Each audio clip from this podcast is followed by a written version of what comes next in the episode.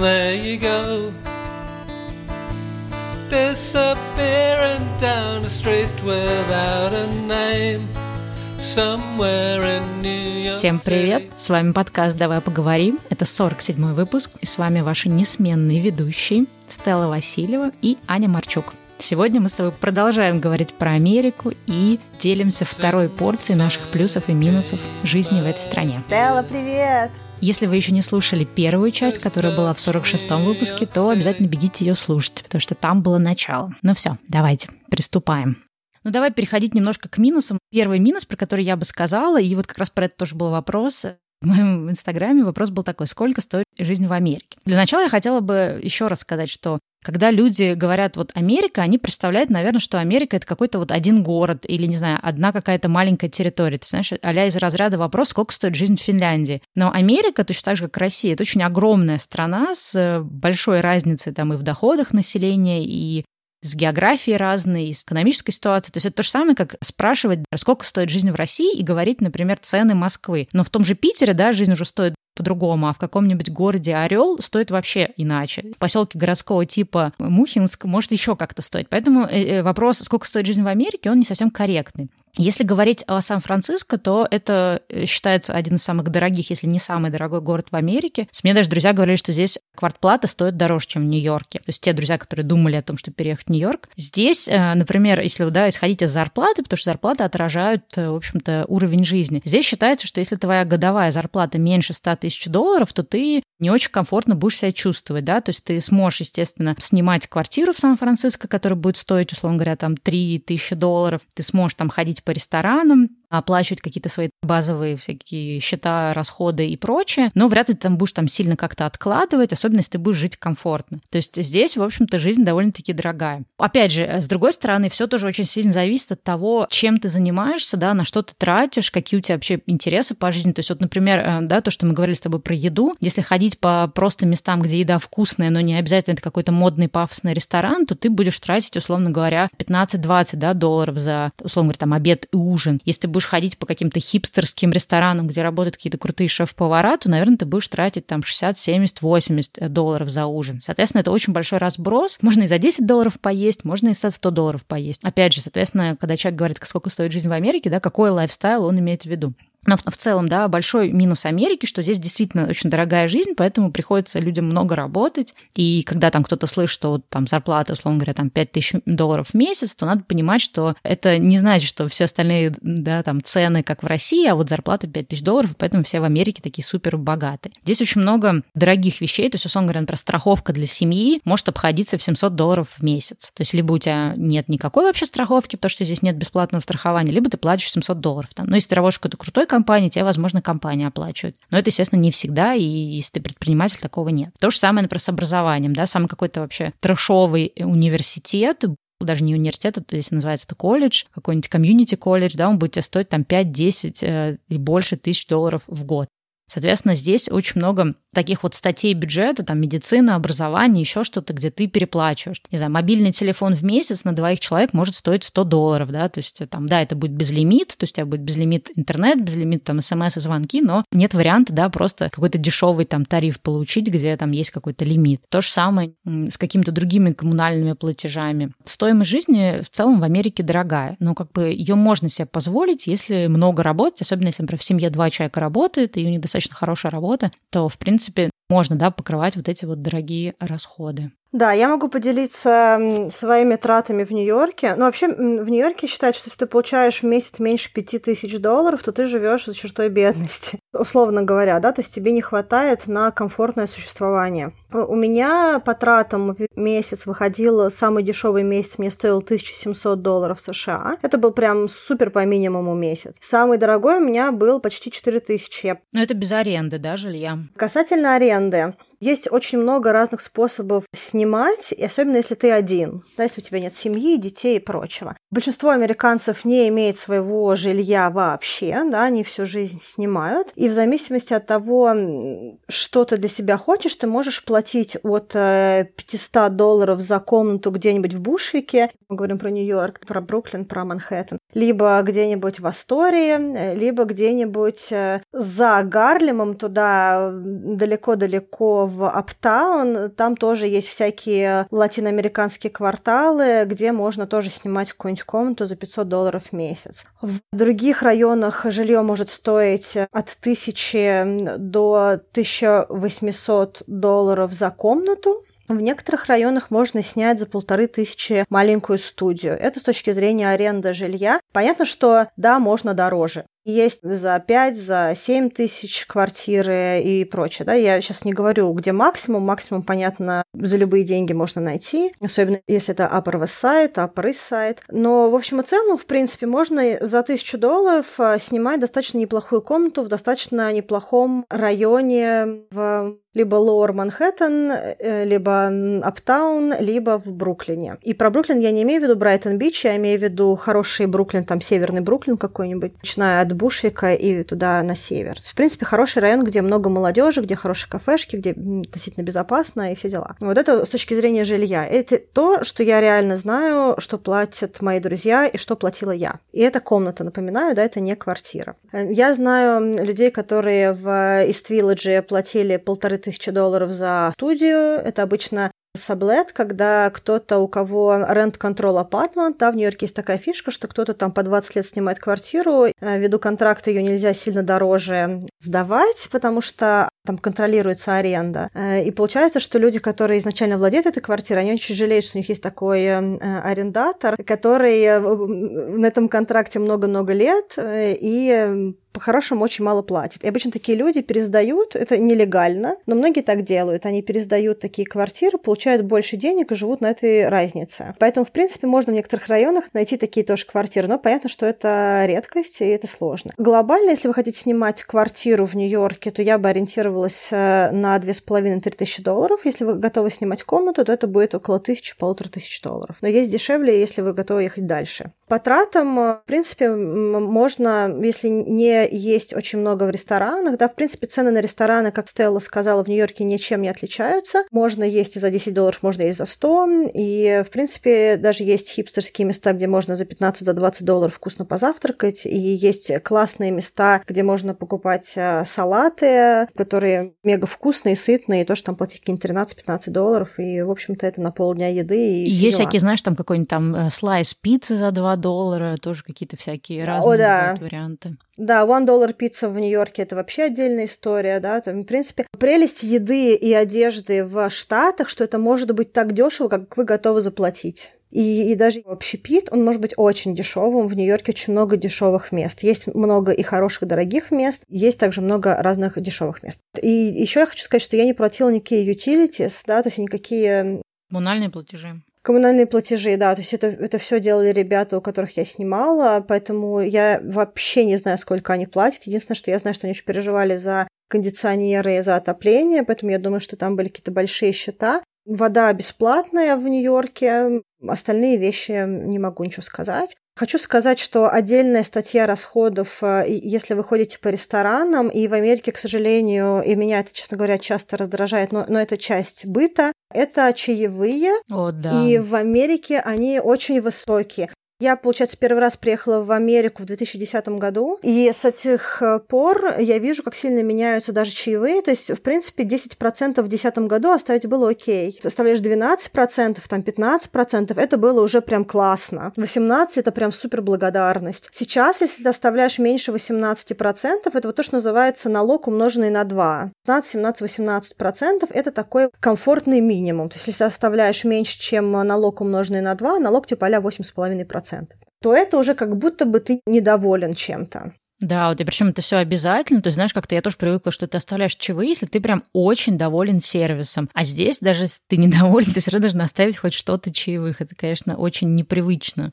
и бесит. Честно говоря, у меня были моменты, когда я не оставляла чаевых, и я в этом смысле немножечко принципиальная, но мои друзья тоже считают, что я немножечко идеалистично принципиальная, а им очень не нравилось, что я такая принципиальная. В Америке почему еще люди оставляют высокие чаевые? Потому что большинство людей американцев из-за того, что они э, в институте все должны были платить за свое обучение, у них огромные все вот эти вот долговые обязательства перед государством или перед университетом, они все работали в общепите, и они прошли вот этот вот э, от работы официантом или кем-то еще связанным со сферой обслуживания, поэтому у них есть какой-то такой немножечко комплекс того, что нужно поддержать угу, официанта. Да, кстати. Ну, это в каком-то смысле хорошо, наверное, да, потому что зарплата очень маленькая у официантов, там, по-моему, от 8 до 15 долларов за час, ну, если брать какие-то, да, такие простые общепитовские места.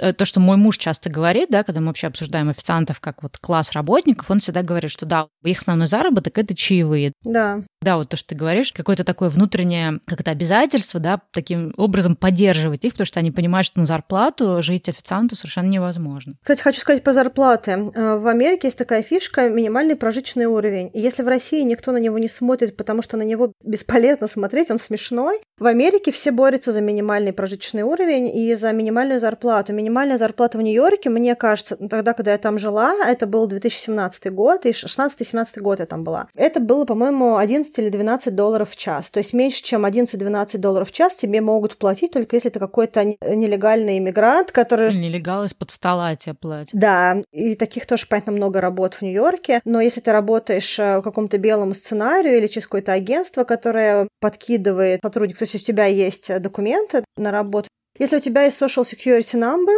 ну, типа ННН, да. А, да, э, и все обычно спрашивают, если у тебя social security number, если ты собираешься работать в Америке, если он у тебя есть, ты, в принципе, можешь плюс-минус нормальную работу выполнять. Причем есть люди, у которых нет разрешения на работу, но у них есть social security number, они работают и платят налоги, при этом на самом деле они по визе не имеют права это делать, и они каждый год файлят налоговые декларации. Потому что самое страшное преступление в Америке это не подать налоговую декларацию. И это э, страшно забавный абсурд, но вот это такая есть фишка, что люди не имеют права работать, но они файлят э, честно декларацию о налогах, потому что иначе, ну, это конец. Слушай, ну вот э, в этом смысле, кстати, хотела и про налоги сказать, но перед этим про то, что вот файлят, да, нелегально работают, но подают все равно налоговую декларацию, есть тоже вот очень интересно. В Калифорнии, но это один, не, не во всех штатах это есть, но в Калифорнии ты можешь получить водительские права, даже если ты legal alien. То есть они такие, знаешь, тоже подумали, господи, хотя бы ездите с нормальными правами, сдайте экзамен, пусть там ты нелегально в стране, но ты хотя бы можешь ездить. Я хотела просто про налоги немножко сказать, не то чтобы это прям какой-то минус, но в этом есть, да, минусовость, но про это был вопрос.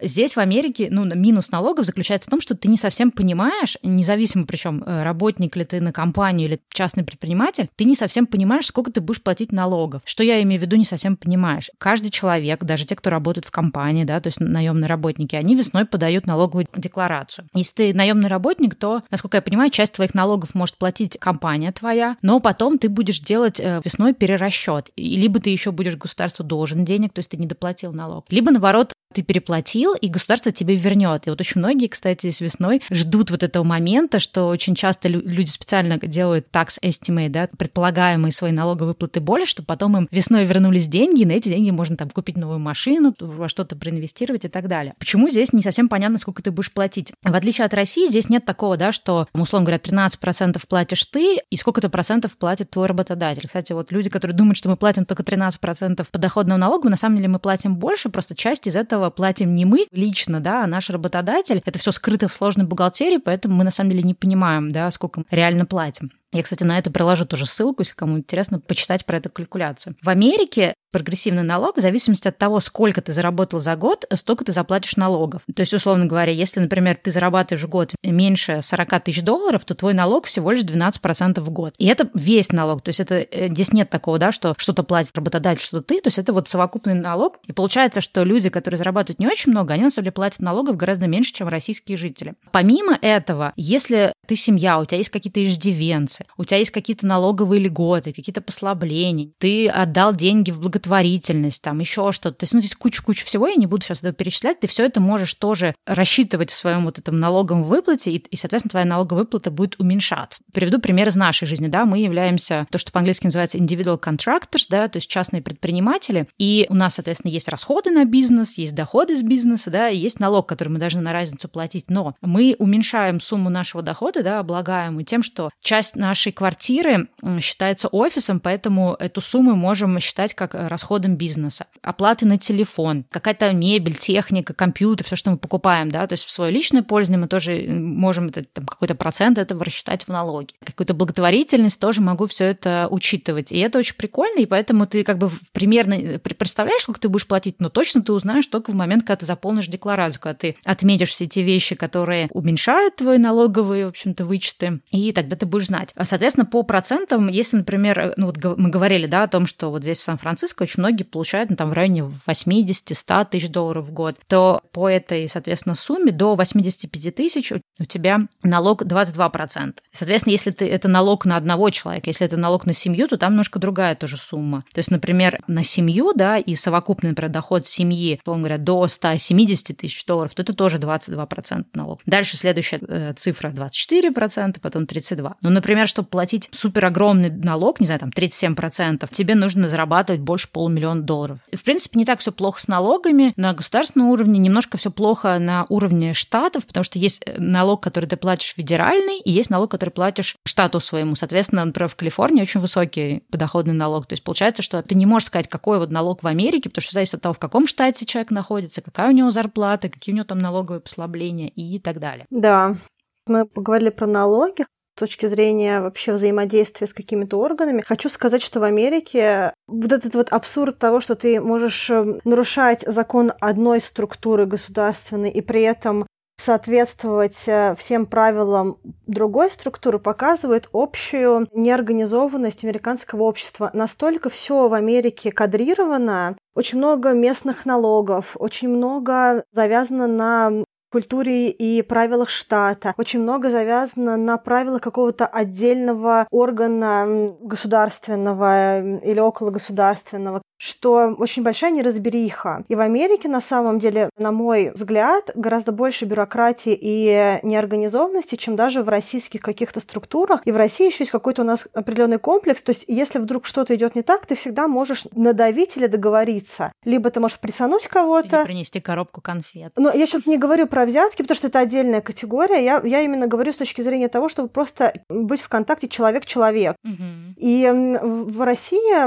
можно либо возвать вызывать какой-то жалости, либо кого-то попросить, там, поумолять, либо можно кого-то присануть, если кто-то совершил ошибку, и какую-то ты структуру звонишь, они тебе говорят, ой, ну, ждите новые 40 дней. Ты говоришь, ребята, вы нормальные вообще? Вы допустили 5, 6, 7, 8 ошибок, вы меня откинули обратно на месяц моих действий, давайте срочно ищите мне другое окно. И люди такие, блин, блин, блин, и тебе где-то находят окно. В Америке так не работает. В Америке ты сначала ждешь 4 э, часа на трубке, и тебе говорят, что ваш звонок очень важен, и ты ничего на самом деле не можешь решить, потом твой звонок скидывается, и ты заново перезваниваешь, а потом какая-то отвечает скучающая афроамериканка, которая тебе говорит, а, ничего не знаю, ой, что-то у вас в системе, ждите, что вы от меня хотите, я вам все уже сказала, просто кидает трубку и ты вообще ничего не можешь э, согласовать, не можешь договориться. Именно с точки зрения контакта человек-человек, mm-hmm. Америка, на самом деле, очень запротоколированная. И люди, которые считают, э, что в Америке там супер какой-то идеальный, классный мир, на самом деле это не совсем так. И очень много бытовых и бюрократических вопросов решаются очень плохо. У меня есть друг, который ждет своих документов, которые три раза приходили на его старые адреса, хотя он все обновил, просто потому что вот как-то так у них внутри системы это все отражается, и он несколько раз звонил, говорит, ребят, ну посмотрите, я еще месяц назад э, последний свой адрес внес, почему вы отправили неделю назад на адрес, в котором я не живу уже последние два года? Да. Слушай, ну видишь, у них э, вот все, что касается государственного аппарата, ну и даже не государственного, а вот каких-то таких, да, вот бюрократических, таких вот муниципальных вещей, все просто очень плохо. То есть, ну при этом, знаешь, вот что меня все время удивляет, например, что в Калифорнии есть, э, да, машины, которые ездят без шофера, да, вот, да, self-driving cars. Здесь уже открылись там в Сиэтле или супермаркеты, где нет ни одного продавца или работника. То есть все там сканируется, все там камеры, все считается, это все очень круто работает. Но при этом, например, когда я получала права для того, чтобы прийти записаться, да, вот на сдачу водительских прав, я просто полвечера читала форму, чтобы угадать, в какое время надо прийти, чтобы не стоять два часа в очереди, просто чтобы получить вначале свой номерок, знаешь, потом пройти вот этот весь тест, и там все этот, этот офис называется DMV, где ты получаешь права, есть какие-то регистрации на машины, там номера и так далее. Выглядит просто супер супер допотопно, все очень медленно. Когда я сдавала на права, там у этой тетеньки заглючил компьютер, она никого не могла позвать, она спрашивала своих ну, соседних работников, чтобы они ей помогли, все там как-то отмахивались от нее, потому что у всех своя работа. И она просто 30 минут, вначале один компьютер долбала, что-то у нее там не получалось, потом она перевела мне на другой компьютер, и снова начали просто с нуля вводить все эти данные. То есть у меня заняло, знаешь, час только просто введение моих каких-то данных в компьютер. Я думала, что я просто опупею.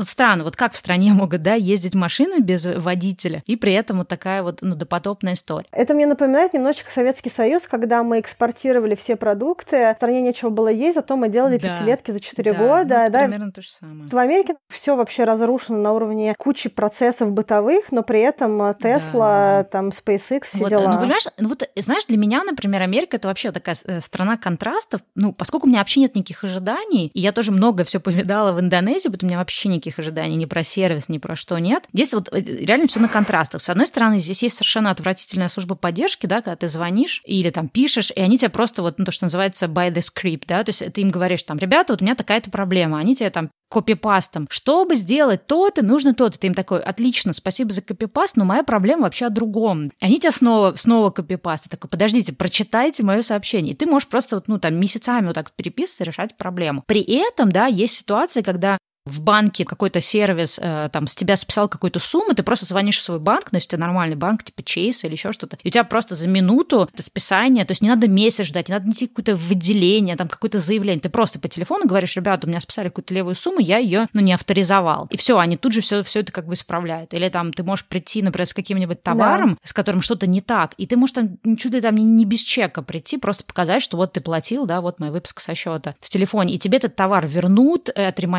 отремонтируют, то есть вот этот момент возврата товаров просто идеальный, да, то есть вот моя мама, когда сюда приезжала, опять uh-huh. же, и она там все, ой, я не знаю, может это взять, не это. Я говорю, мам, бери все, что хочешь, и как бы сохраняй чеки, все, что тебе не понравится, перед отъездом просто вернешь. А я понимаю, что ей даже сложно понять, угу. что то ты просто можешь прийти, вернуть, тебя, тебя никто ничего не будет спрашивать. Здесь даже вот, ну, почти везде есть вот это вот э, free returns, no questions asked. Можно бесплатно да. вернуть любой товар, 30 дней, 45 дней, 3 месяца, и никто тебе не задаст никакой вопрос. В том же Амазоне, знаешь, как я делала, тут заказала новый микрофон, решила его потестировать. Заказала, потестировала, поняла, что я его не хочу, вернула обратно все. Как только я отнесла его в, в офис UPS, да, мне сразу же моя сумма, ну, денег, за которую я заплатила, упала на карту. У меня вообще прикольно было с Амазоном. Я купила у них Kindle, а буквально через неделю после моей покупки у них этот Kindle был, была какая-то специальная цена, и Kindle подешевел на 20%. Я им звоню и говорю, ребят, я у вас купила этот Kindle, а сейчас он на 20% дешевле. Мне очень некомфортно от того, что я купила продукт на 20% дороже. Я говорю, я не знаю, что мне делать.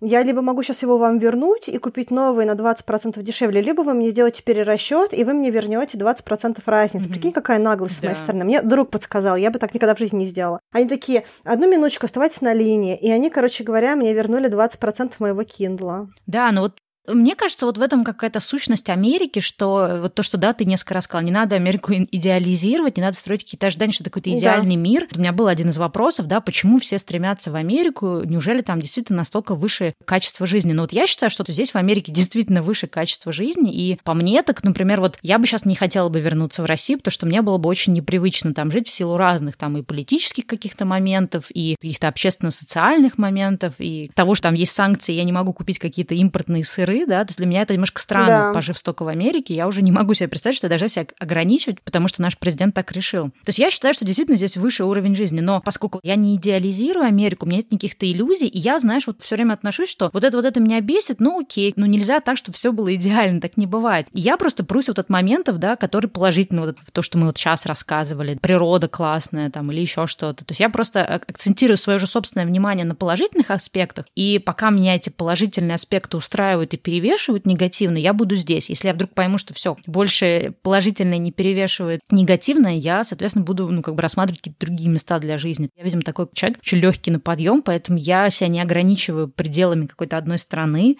одного какого-то континента. Да. Да, я тоже считаю, что в Америке есть определенный плюс э, жизни, который заключается в том, что ты можешь находиться в своем пространстве, и это пространство на тебя не давит. Допустим, я вот сейчас живу в Москве, в самом центре города, внутри Садового кольца. Кто из Москвы понимает, о чем я. Три месяца с конца мая у меня кладут плитку. Три месяца я просыпаюсь под бурение асфальта. Три месяца. Я не понимаю, что можно делать на моей улице, на моей маленькой микроскопической улице в центре три месяца, но они все время что-то бурят ребята делают. Я жила в Вильямсбурге, в Бруклине, в хорошем районе, в Нью-Йорке. Они в какой-то момент снимали асфальт, они закончили за полтора дня и уехали. Что мне нравится, допустим, в Америке, что ты можешь построить э, свой быт, ты можешь не вникать в политику, ты можешь не вникать в какие-то социальные тренды и прочее. Просто уважая другого человека, делая свою работу и живя в своем вот этом бабле, ты, в принципе, можешь очень долго существовать. То, что делают американцы. Ну, собственно, да. Скажу, наверное, один маленький смешной минус для девочек. Девочки, которые ухаживают за собой и любят делать маникюр в Москве в салонах, в Америке отвратительный маникюр. Найти хорошего мастера по маникюру практически нереально. Я делала маникюр за 30 долларов, я делала маникюры за 200 долларов. Гель-лак вообще, в принципе, не везде в Америке делают. Мне было очень сложно найти мастера. Я даже искала девочек в Южном Бруклине русских, которые делали все возможные штуки. А американки не так сильно замороченные mm-hmm. на красоту, как русские. И вот эти вот все процедуры, они настолько не развиты относительно России, что если вы вдруг это делаете, просто имейте в виду, что с этим будут сложности. Ну да, в русскоязычной группе это русская комьюнити девчонок, там постоянно вот эти страдания по поводу вот этого маникюра, педикюра. Но вот для меня, например, я, поскольку не делаю вообще салонный маникюр, маникюр, или делаю это очень редко, то есть, видишь, я вообще мимо этого страдания. Поэтому, когда мне люди спрашивают там про какие-то минусы Америки, мне кажется, я настолько какой-то интернациональный по духу человек, то есть я в меньшей степени русско какой-то культурный человек. То есть у меня какие-то совсем другие проблемы меня волнуют, поэтому мне кажется, что я даже не репрезентативна в своих плюсах и минусах. Для меня это была большая проблема. Я э, искала везде, где только можно.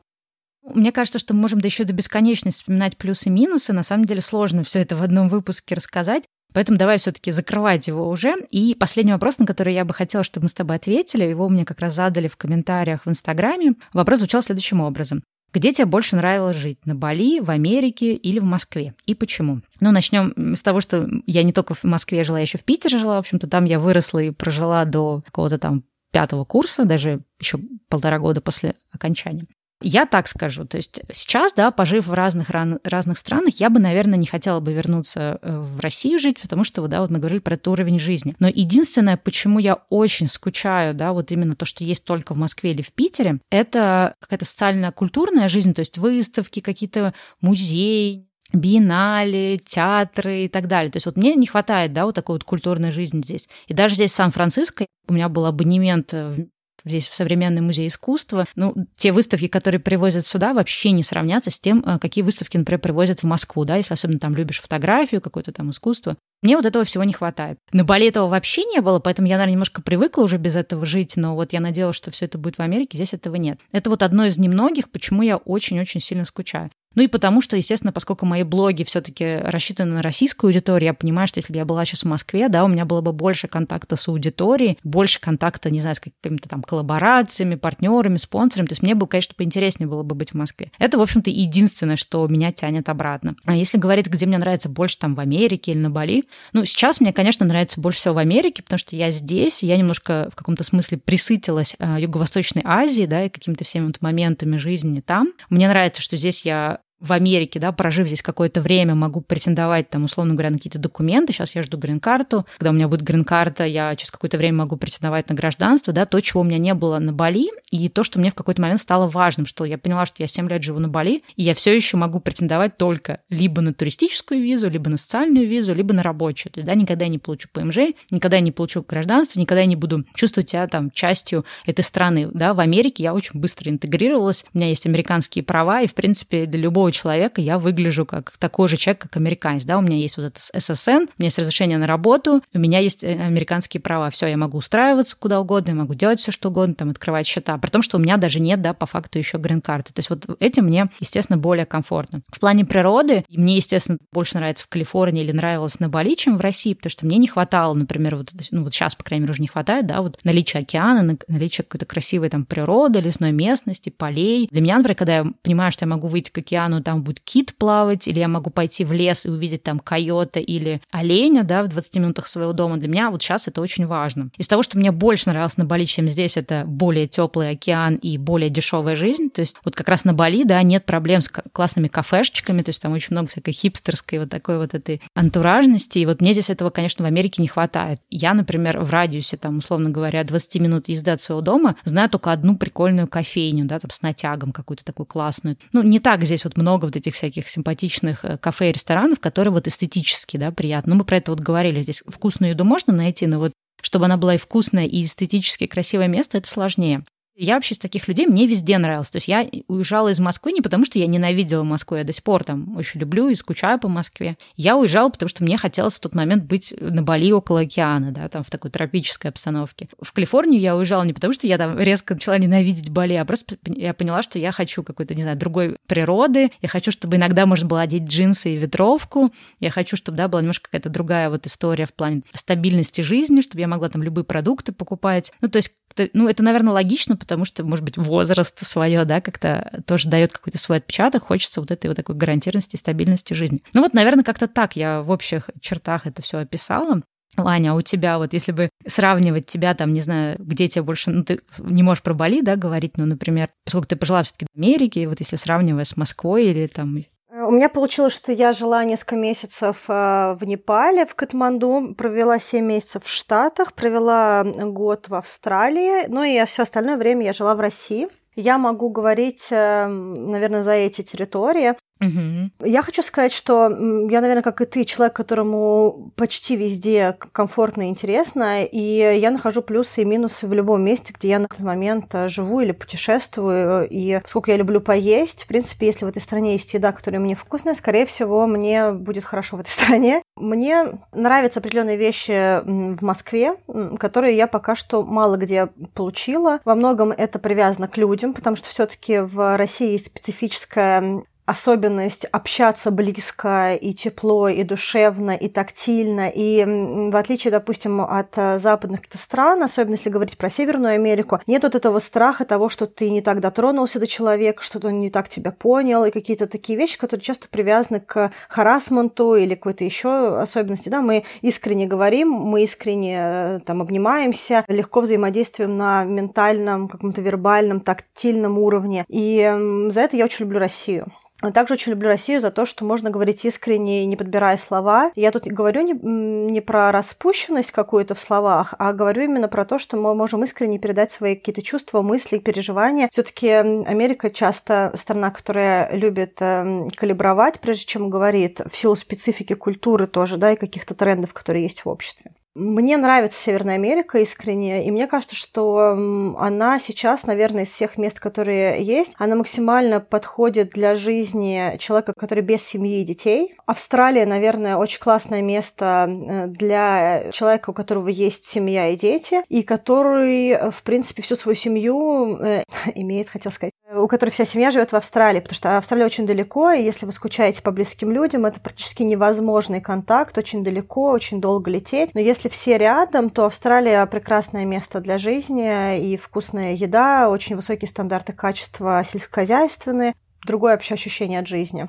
Я, наверное, все-таки выбираю в какой-то степени тоже не провести всю свою жизнь в России, хотя я не отрицаю жизни в России в разные периоды своей жизни, и я люблю Россию, и очень много вещей люблю. Но я считаю, что определенный плюс по качеству жизни в Америке, который пока что Россия не может э, дать э, обществу. Это, наверное, поэтому я, в принципе, понимаю, почему люди стремятся в США. Но, опять-таки, мне кажется, что когда нужно говорить про иммиграцию, нужно понимать, что есть очень много минусов, к которым люди не готовы. И я бы, наверное, в первую очередь искала бы минусы и читала про минусы, потому что нужно понимать, с чем сталкиваться и к чему себя тоже морально нужно настроить, угу. чтобы не было потом каких-то сильных откатов. Но, наверное, как-то так. А так, в принципе, угу. Австралия классная, США прекрасные. В Непале потрясающе вкусная еда, очень красивая архитектура, не, нечем дышать вообще, прям вообще. В Катманду просто нет воздуха, люди ездят в масках. Очень классно с точки зрения других вещей. Россия прекрасна людьми, общением, честностью. Ну, в общем, как-то так мы, наверное, поделились очень большим количеством плюсов и минусов. Я тут э, поняла, что вопросы продолжают приходить ко мне в Инстаграм, поэтому если вы, например, свой ответ на свой вопрос не услышали, то э, наберитесь терпения и подпишитесь подпишитесь на мой YouTube-канал. Я думаю, что я сделаю видео на YouTube, где я как раз отвечу на те вопросы, на которые мы не смогли здесь ответить, и более подробно об этом поговорю, потому что очень много всего, очень про много вы хотели знать, и в одном выпуске было сложно это сделать. Да, надеюсь, вам понравилась э, история про США. Если вдруг вы захотите узнать больше, то, может быть, через несколько месяцев мы сделаем какую-нибудь еще большую подборку, потому что мы еще не, не осветили быт, жизнь и прочие другие моменты, которых тоже много. Может быть, если вы захотите, можем поговорить про другие страны, там, про Австралию еще про что-то. Угу. Нас, в принципе, завораживает тема путешествий и жизни в разных странах, поэтому если вам она тоже нравится, пожалуйста, пишите нам письма, пишите какие-то посты в Инстаграме, отмечайте нас, пожалуйста. Нам всегда очень приятно читать, что вы про нас пишете, делитесь информацией, которая вам нравится в наших выпусках, чтобы мы знали, о чем больше нам говорить, на чем фокусироваться. Можете даже вставить какие-то цитаты, чтобы мы понимали, что вот этот блог вам был интересен. Спасибо вам за то, что вы активно реагируете на наши задумки, идеи на наши темы, и что вы всегда так душевно принимаете то, о чем мы рассказываем. Да, ну и, соответственно, если у вас есть запросы на какие-то другие темы, про которые вы хотели бы от нас послушать, то мы все это собираем через наш сайт или через наш бот в Телеграме. С удовольствием будем читать или слушать ваши вопросы. Ну все, до следующего выпуска. Пока-пока. Пока. And here I go, heading down another street and crossing names up a long, long list of names in New York City.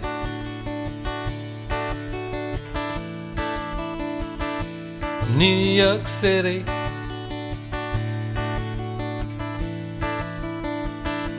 New York City.